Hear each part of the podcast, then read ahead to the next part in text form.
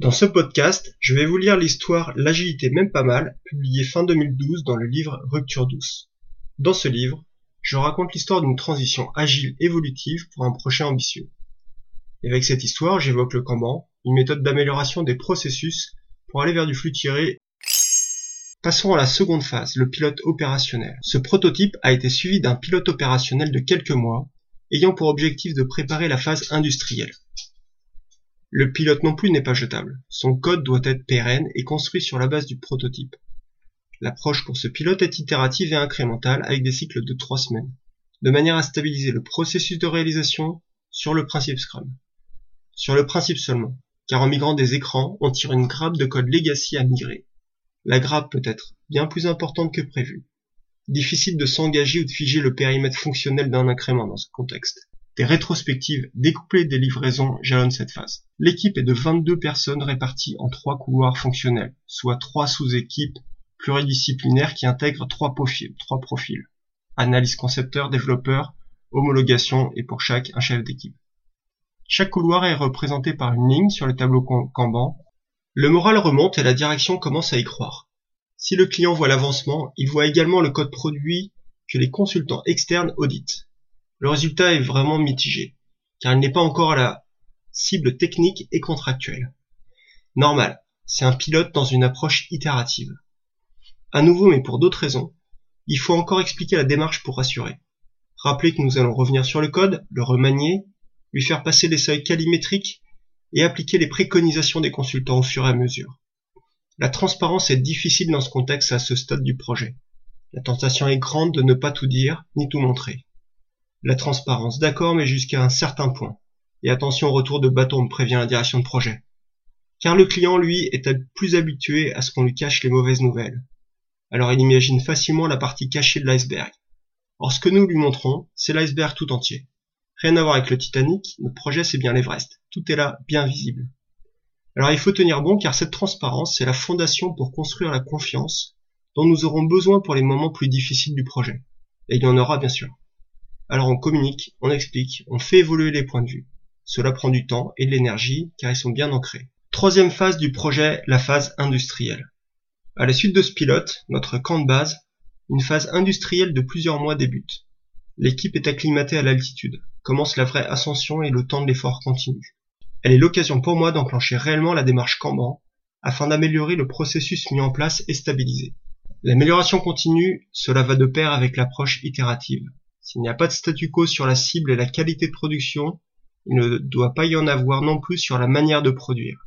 J'ai toujours en tête pour cette migration la cible d'une approche en flux tiré, dont la portée serait limitée à la recette métier. La cadence de livraison est mensuelle. La définition de fini se rapproche de plus en plus de celle attendue pour la mise en production. Au plus fort, 38 personnes sont sur le projet, réparties entre quatre couloirs fonctionnels. Un premier comportement émerge de l'équipe.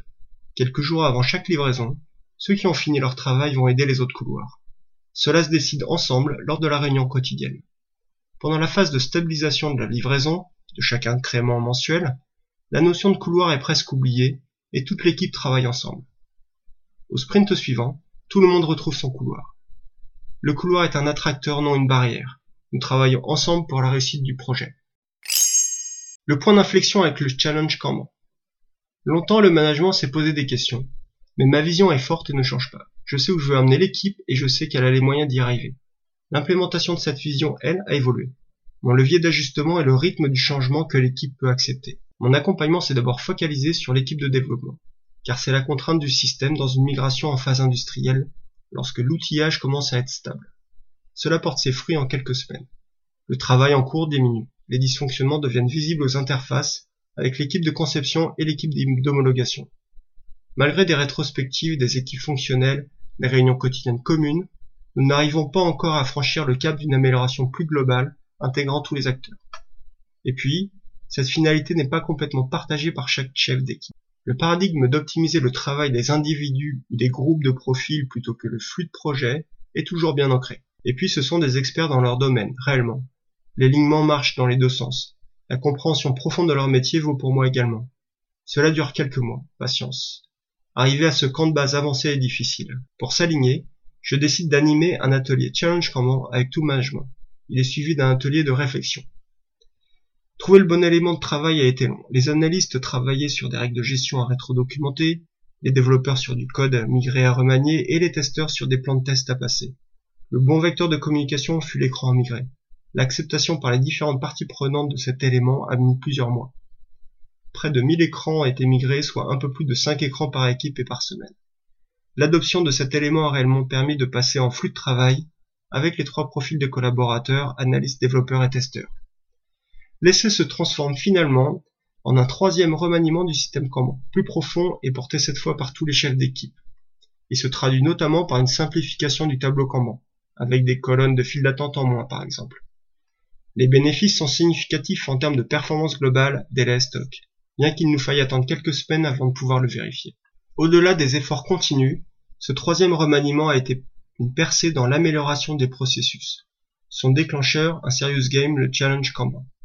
Il a permis en quelques heures de faire passer des messages qui touchent une motivation plus profonde que tous les discours que j'avais pu avoir auparavant. Ce serious game a levé des freins de part et d'autre. Le camp de base avancé est enfin établi.